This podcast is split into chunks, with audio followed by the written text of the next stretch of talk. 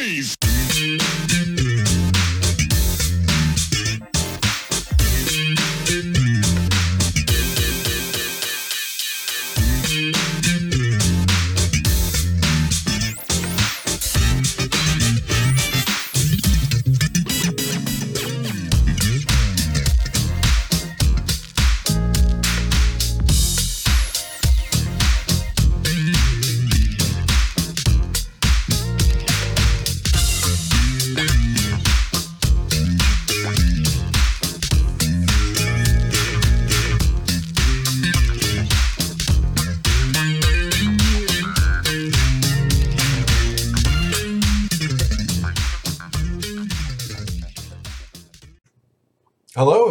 To another edition of Truth and Rhythm.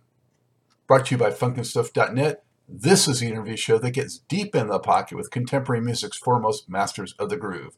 I am your host, Scott Dr. GX Goldfine, musicologist, creative arts journalist, and multimedia pro. Whether you're watching the video version of this show or the audio only podcast version, I thank you so much for your continued interest and support in this show. If you enjoy this programming, there are several ways to help support Truth and Rhythm, as well as contribute to further enhancements and expansion, plus get some sweet perks and rewards in the process. First, subscribe to the Funkin' Stuff channel on YouTube, which is where Truth and Rhythm lives, and be an advocate by spreading the word among fellow funk, jazz, and R&B music lovers. Second, join Truth and Rhythm's new membership program through Patreon, which features three tiers for truth believers, truth seekers, and truth crusaders. You can also submit a direct donation to the cause anytime at funkinstuff.net. At that site, which is loaded with awesome content, you can also purchase the book Everything's on the One, The First Guide of Funk.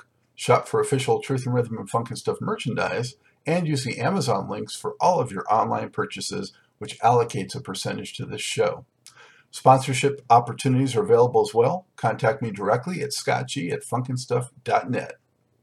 For those of you who go the extra step in supporting the show, you have my heartfelt gratitude for allowing us to continue to shine the light on those special artists whose quest is to find truth in rhythm. I am pleased to welcome to the Truth and Rhythm Mothership original Stone City Band guitarist Tom McDermott playing rhythm and solos behind Rick James in studio and on stage. He appeared in all of James's late 1970s and 1980s albums, as well as three Stone City Band records and several others by Teena Marie, Mary Jane Girls, Val Young, and others. A long list of hits from those recordings includes You and I, Mary Jane, Bustin' Out, Love Gun, Big Time, Square Biz, Give It to Me Baby, Super Freak, Standing on the Top, Candyman, My House, All Night Long, 17, Cold Blooded, Lover Girl, and Lucy's Rap. McDermott continues to thrill audiences with Stone City Band performances that keep James's legacy, his amazing catalog, and punk funk alive and well. Tom, thank you for joining me. How are you? Thanks for having me. I'm doing great. I'm doing great. How about you? I'm doing well. Thank you. So good to have you. Thanks for joining the show, man. I appreciate it. Yeah, it's great. Where are you today?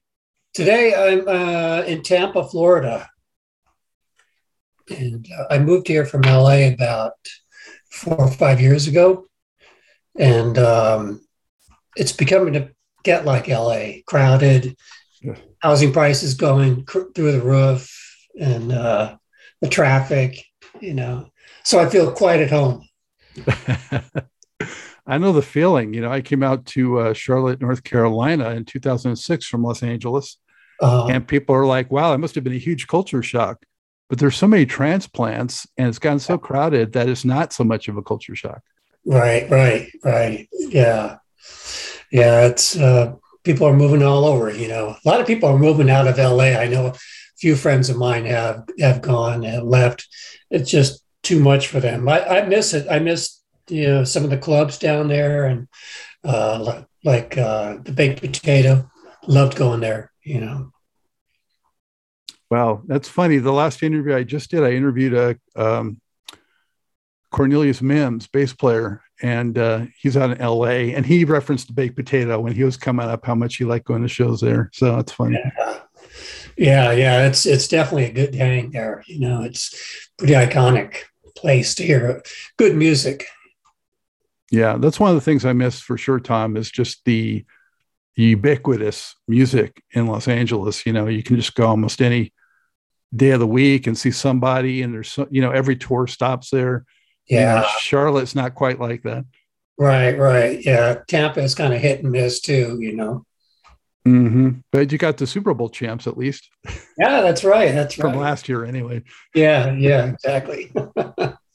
Back to LA with the champs uh, this year, but uh, so uh, man, impressive catalog you've been part of, and um, again, thank you for having you. And uh, you know, going to jump back and uh, test your memory banks a little bit. So hopefully that'll be fun. Yeah. So you're from Buffalo originally? Is that where you're from, or no? or I'm actually from originally from California. Uh, okay. yeah, Southern California, Burbank area. It's right next to Hollywood. Right. Yeah. Um, that's where they have all the studios. Yeah. Yeah, yeah, yeah. So how did you make that uh, you know, Buffalo connection? How did that happen?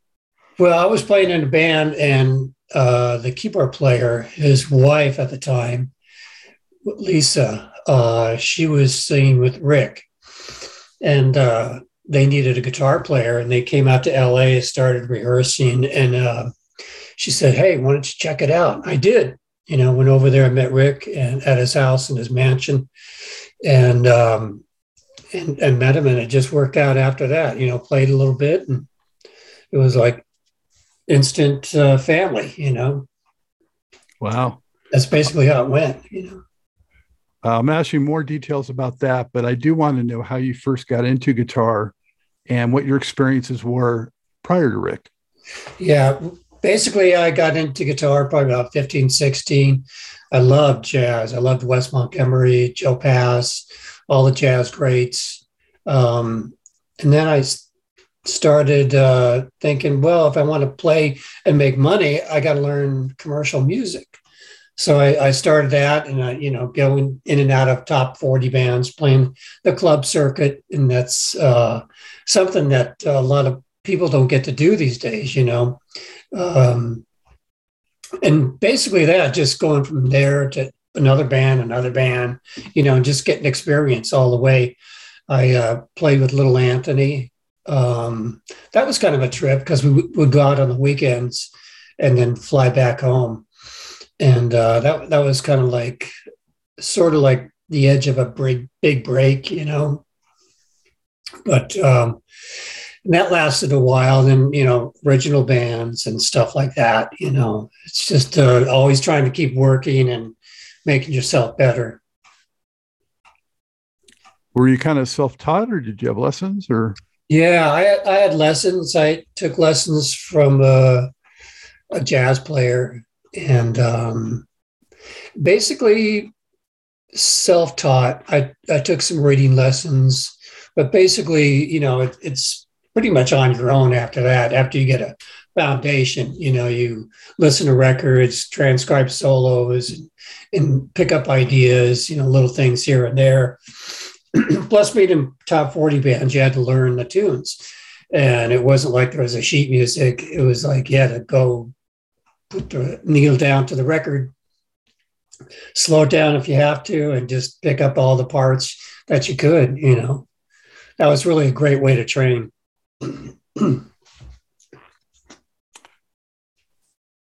It's funny you mentioned Little Anthony because I have uh, Pepe Willie coming on the show next week, and he actually, when he was young, he, uh, he had a uncle I think that worked for Little Anthony, and Oh, yeah. that's how he got exposed to the music industry before he went on to doing a studio and and mentoring Prince. So Wow. Wow. yeah, Little Anthony has uh, some big ties, I guess. Yeah, yeah. I guess he's still doing shows in Las Vegas, from what I hear.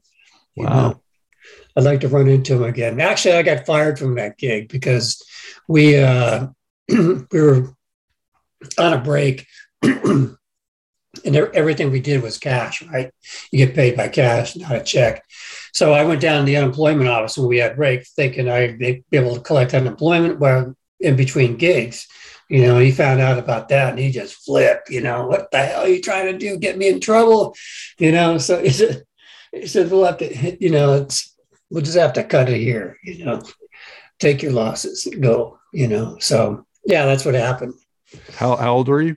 I was like 19 or 20, you know, didn't know any better. Tom, Tom, who were some of your uh, biggest influences and, and heroes uh, on guitar and maybe just musically in general? Uh, big influences. Um, it, comes to mind Eddie Van Halen, number one. You know, he's just like Jimi Hendrix, um, all the greats. You know, basically Hendrix and, and uh, Eddie, and like a lot of the R and B players. Um, the studio musicians, you know, like Ray Parker. Um, it just anybody I could pick up anything little here, lick here and there. It was always, you know, wh- whoever's playing, you know. Did you get to see Van Halen back in the day? Yeah, I did back in the day. In fact, I got uh, I got front row seats at the Forum and I think in 1981, and I was just like so stoked. I got to meet Eddie backstage after the show, and uh, yeah, that was like I was in heaven. It's like, oh my god, there's my hero, you know. did you attempt, did you attempt to do some of that crazy finger picking stuff and things that he was tricks he was doing? No, he didn't show me any of those, but I, I figure some of that stuff out later on because when I first heard the Van Halen record, it was like like everybody else. It was like, who the what the heck is going on? Who is this? You know, what is he doing? What is that? You know, and it was just yeah, just something so so original. You know, he just exploded everybody's mind. So, did you play with other people that uh, any names we might recognize uh, prior to Rick? Um, not really. No, no. Just just uh, local bands, you know, um, around the LA area. And so, about how old were you when it was? Was it Levi Ruffin who was the keyboard player that you mentioned? Yeah, Levi, who's uh, he was is a keyboard player, and um, yeah, he's, he's won Oscars, and we're still we'll we're still doing stuff. You know, we just a couple weeks ago we did the uh, Soul Train cruise. That was kind of a trip. You know, on on uh, we played a couple of shows on there. and we have a gig in Seattle in June. So we're we're still working. You know, we're still putting it out there. You know. Yeah, well, that's awesome. That's so good. Yeah. You know, so good, keeping it alive for sure. Um, w- when you first encountered Rick, what was your your first impression? Uh, he was really nice. Um, he was uh, really warm. You know, he shook my hand, gave me a hug. You know, and said, "Hey, man, how's it going?" You know, and uh, yeah, it, it was like instant. Uh, like we knew each other for a while. You know, he was really warm, a nice person. And what had he done to that point? You know, what year are we talking here? He had just uh, finished his second album, Busting Out, and was going to start uh, re- rehearsing for a tour. And that's when I kind of got the call for that, you know. So, how familiar were you with, you know, the hits he had had to that point? Uh, I, I was familiar um, with um, Mary Jane. You know, that was a big hit at the time. And as soon as I heard that he needed a guitar player, I got the records and just, just started, you know, shed on, shedding on the parts, you know, like, uh, so I'd go in there and know what I'm doing, you know. And you didn't mention any real, you know, funk type acts. You know, were you into funk at that point, or? Yeah, I was into Chaka Khan. You know, uh, Average White Band, a lot of the R and B stuff. excuse me, James Brown, uh, God, Temptations. That was like, yeah, it was like uh, let's do a lot of R and B growing up too. You know. Okay, that's making sense. Did you feel like um, more comfortable, you know, rhythmic, uh, playing rhythm guitar, or or taking leads, or equal, or what was your favorite? Uh, basically, it's it's equal. It's pretty much all the same. It's guitar to me, you know. whether it's a, a solo or fills or playing chords. You know, it's just uh, it's all part of guitar. So that's what makes it nice. You know, you don't have to just stick to notes like a saxophone player or a trumpet player. You know, you got chords to do. You got, you know, double stops or whatever. You know, there's a lot of opportunities to make the the guitar sing. You know, right, and also whatever the song calls for. But um, right, right. But um, you know, some guys you know, not everyone has the rhythm chops, you know, mm-hmm. to, to be in that groove. Uh, you know, um, it's definitely a different animal from from yeah. soloing. So, right. Um, but you clear, clearly could do both. You know. Mm-hmm. Yeah, yeah, I enjoy doing both. You know. Yeah. Um, and what were what were the other guys in the band like when? What were your first impressions of, of the other Stone City Band guys when you first encountered them?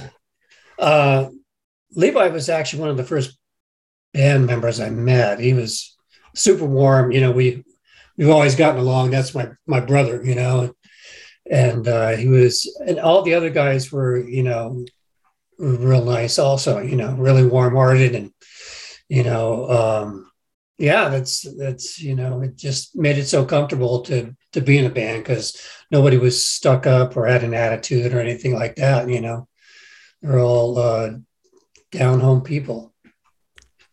And you had, you had the Hughes brothers, and you had Levi, and and who who else rounded out the? Uh, Oscar Oscar Alston, uh, the bass player. Uh, Danny LeMelle was a, a sax player, and uh, Erskine Williams, uh, keyboard player, also. And did it become immediately apparent that these guys had a special chemistry? Or you know what did you feel?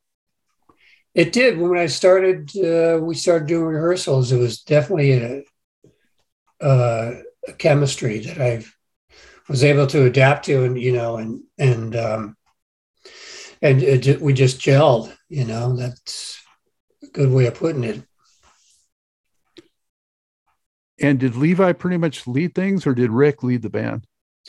Levi was kind of like, yeah, he's generally the uh, he's the uh, the boss of the band. I would say, you know, he would uh, he, he he's basically our leader, you know, um, because he, he was like, I guess it's kind of like the go between between the band and Rick. You know, he was just that little thing that would always make him make him us look towards him, you know.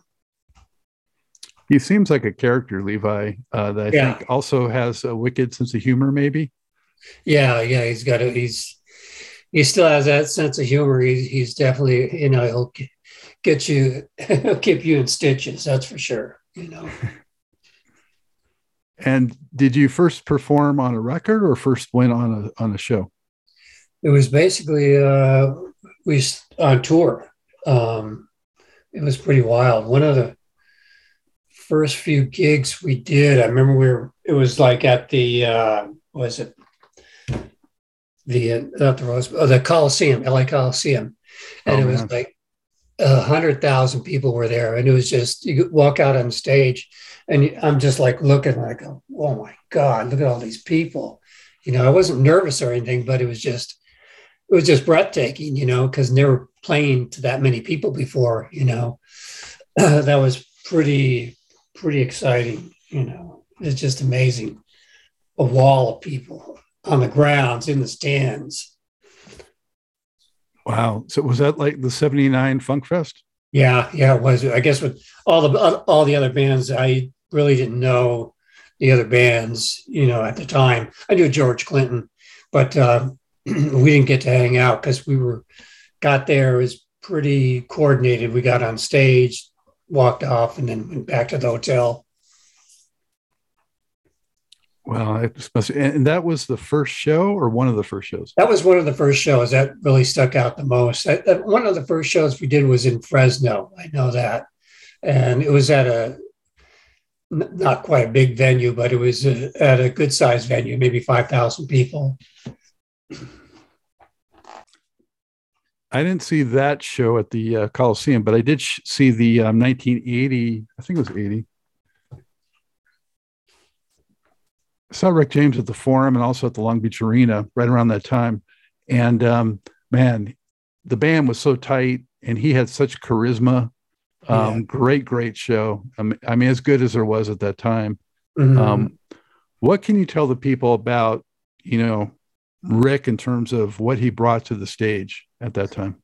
Yeah, he was like he was like 100 miles an hour with his energy. he would uh thinking back on it now, he just performed like no other, you know. He really had the crowd going. He really had them pumped up all the time. It really interacted with them and it was just, you know, I don't think I've seen a show like that, you know, where somebody can just take the audience and hold them for 90 to 90 minutes to two hours, you know. And that that's the way he was. He was just so passionate about what he was doing. He was completely exhausted at the end of the night, you know, but um yeah, he was he was amazing. And did did uh, he pick things like costumes, or how how much into the details did did Rick get? I think he did. I think he did. Uh, he had a costume designer. Um, I think in like the 1980 tour, where we had the space boots and the sparkly outfits on, and then the, the following tour was basically like we wore what we want, you know, uh, which I like that. Uh, I don't know. I just liked it better. I feel more comfortable wearing what I want to wear, you know, as opposed to all the uniform stuff, you know. Sure. yeah. yeah. Well, were all the other band members from Buffalo or? Yeah. Yeah. They're all from Buffalo. Oscar Lanise, Nate, Levi Erskine, um, yeah, Danny LeMelle. He's from uh, LA area. So um, yeah, majority of the band was from Buffalo. So, but you had one like L.A. brother, basically of the group. Yeah, Someone, right. West Coast too. Right, right. yeah. So I felt at home. and what kind of direction did you get in terms of, hey, you know, Tom, uh, really go out and take the spotlight here, or or lay back here, or you know, what kind of direction did you get?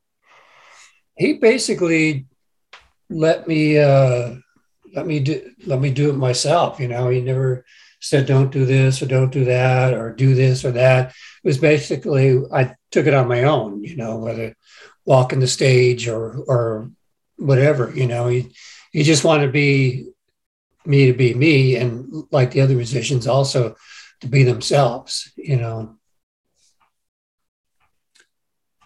When did you first uh, meet Teena Marie? Teena, God, it was I think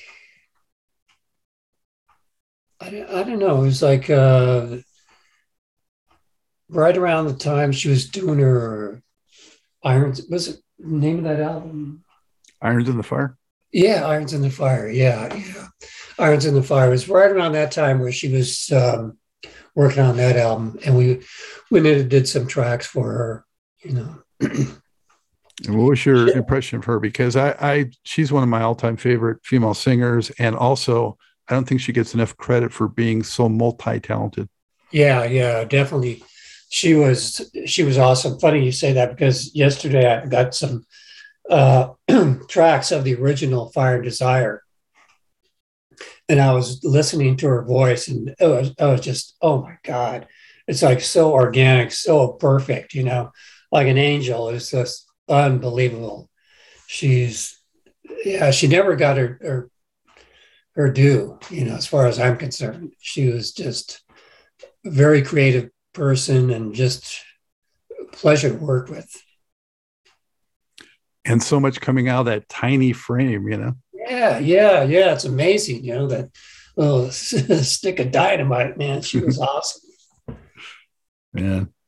Um, so on the on the touring front, you know, I got to bring up uh, the infamous um, double Brit bill with Prince when he was just coming up.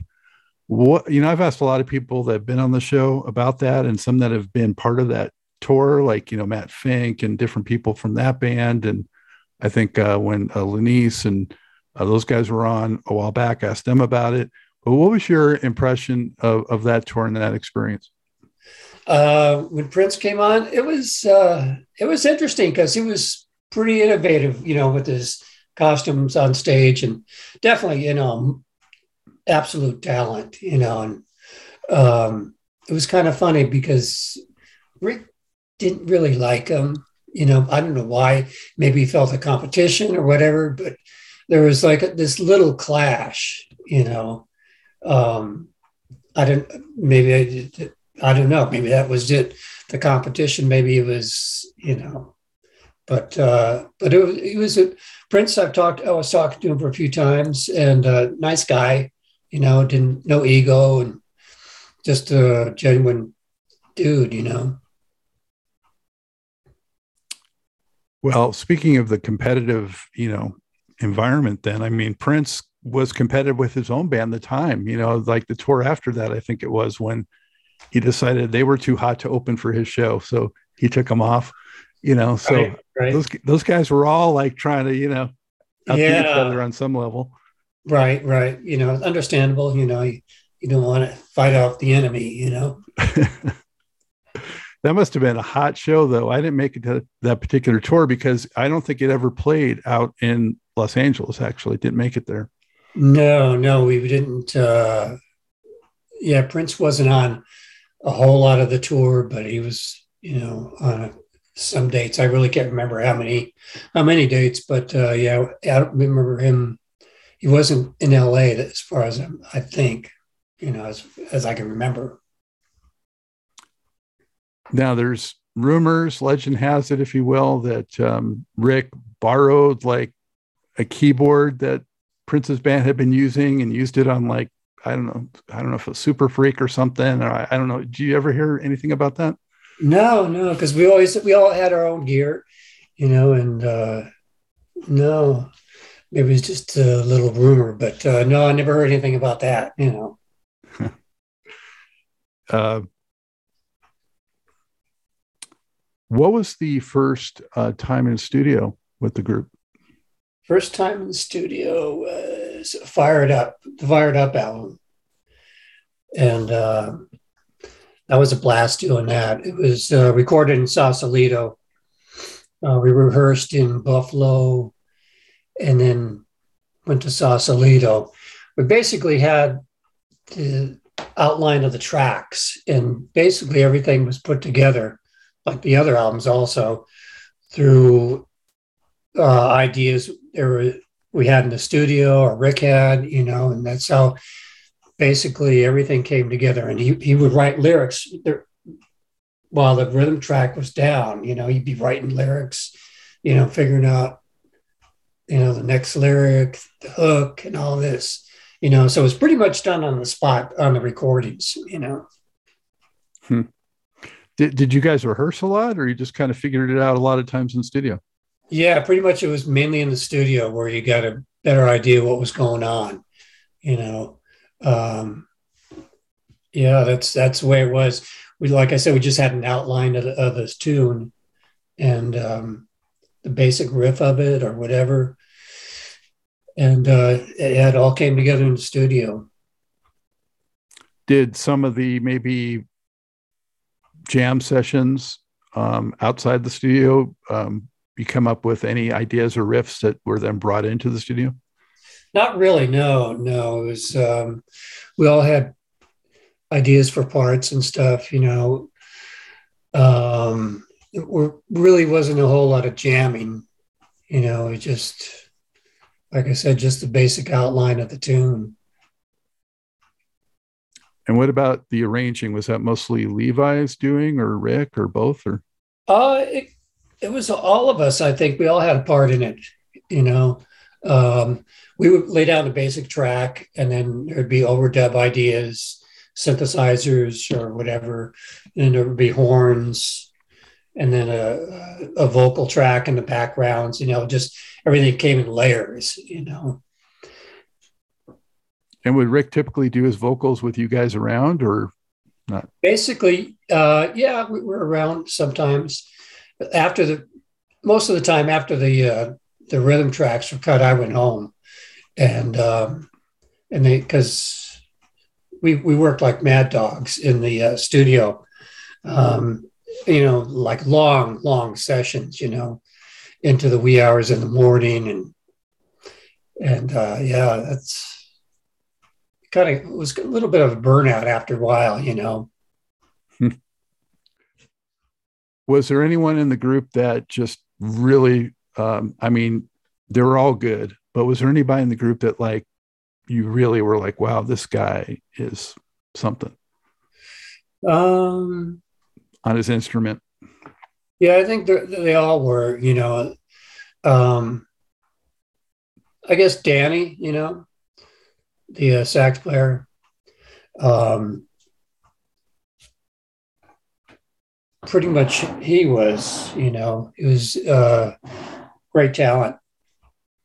yeah, he actually he actually got name checked. You know. Yeah. Danny Blow. Yeah. Right. right.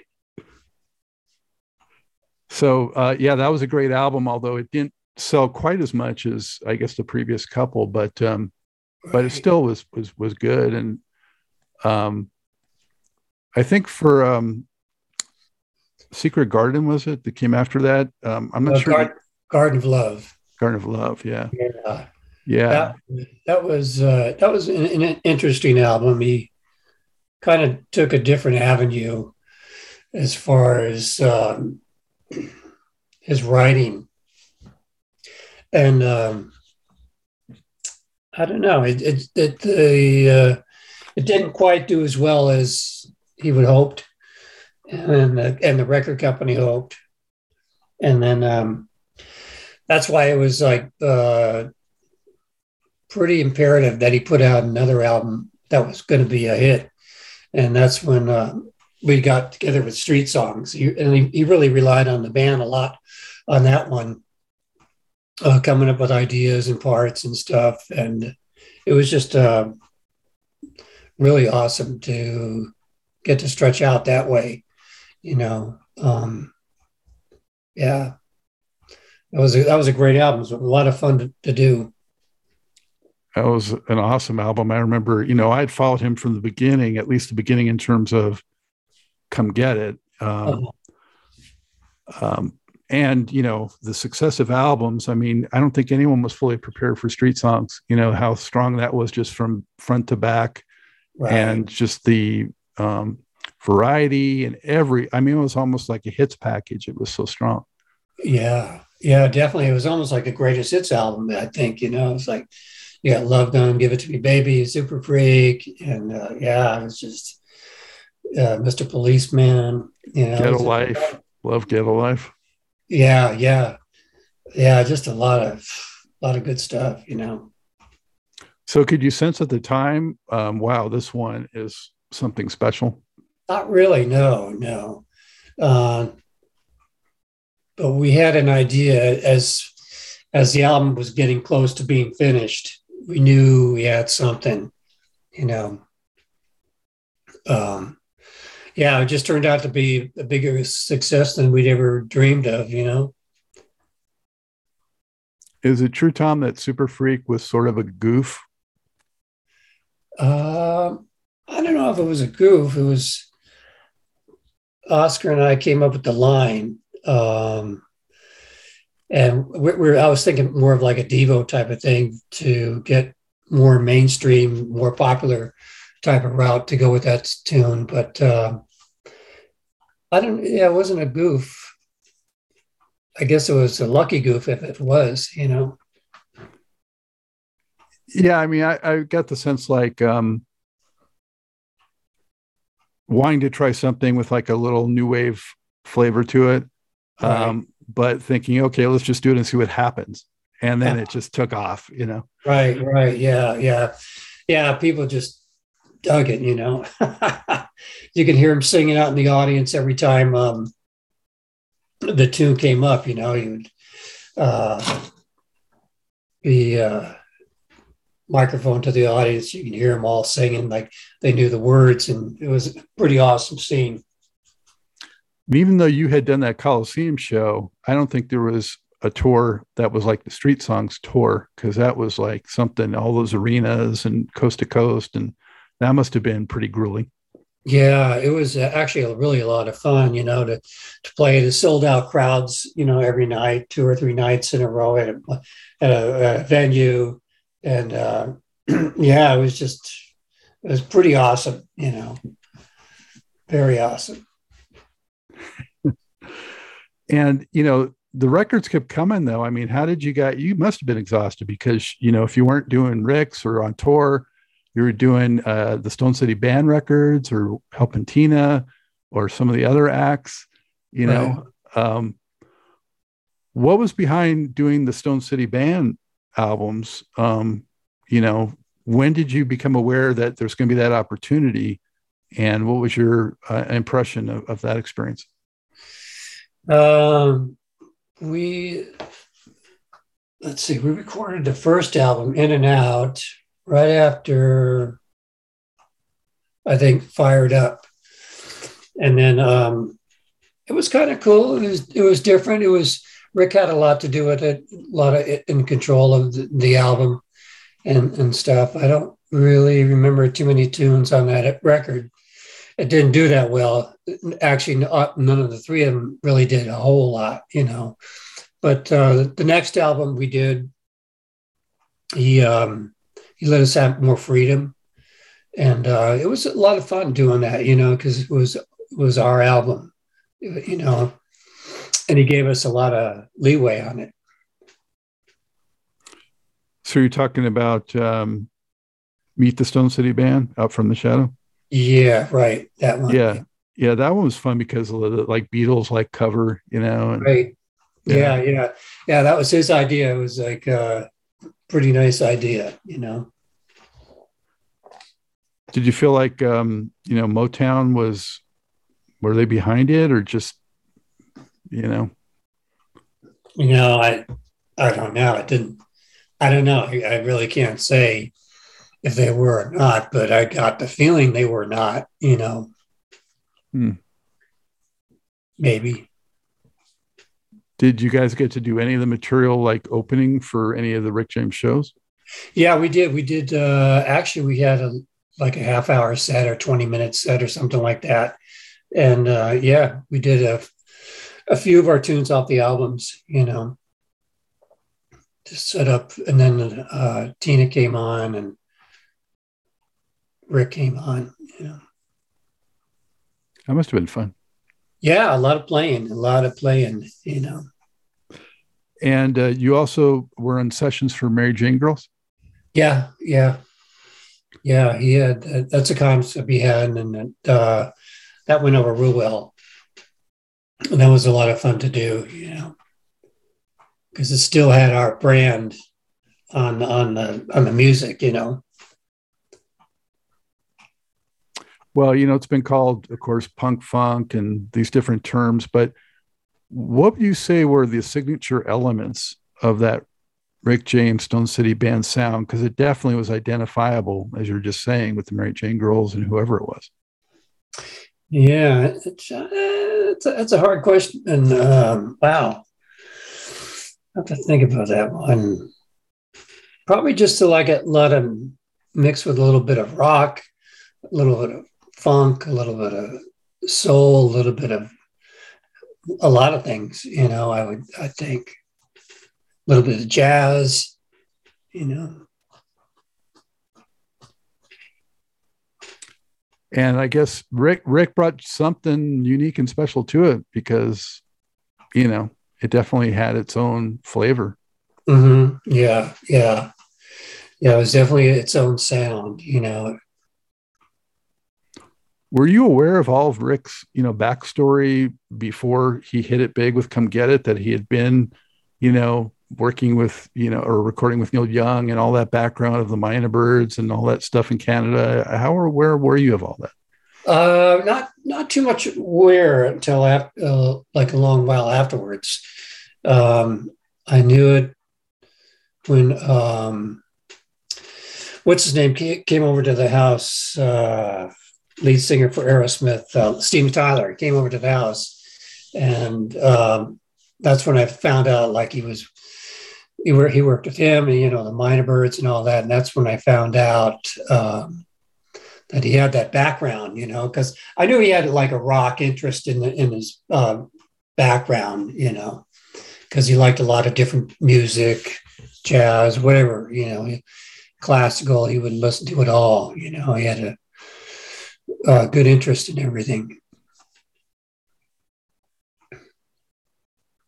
Yeah, I'd like to say, I think that the best funk uh, comes from having other influences like that, like rock or some jazz or whatever it is, just bringing it together and and giving it its unique sound. Like was the, you know, would you say it's the Stone City sound, or what? What would you call that sound? Yeah, yeah, I guess. Uh, yeah, I would call it Stone City sound. Sure. Yeah, definitely, most mm. definitely. You know, uh, yeah, it's definitely our sound. And how much uh, would you, um, you know, solo more uh, in concert, or you know, how much would you extend things on stage compared to in the studio?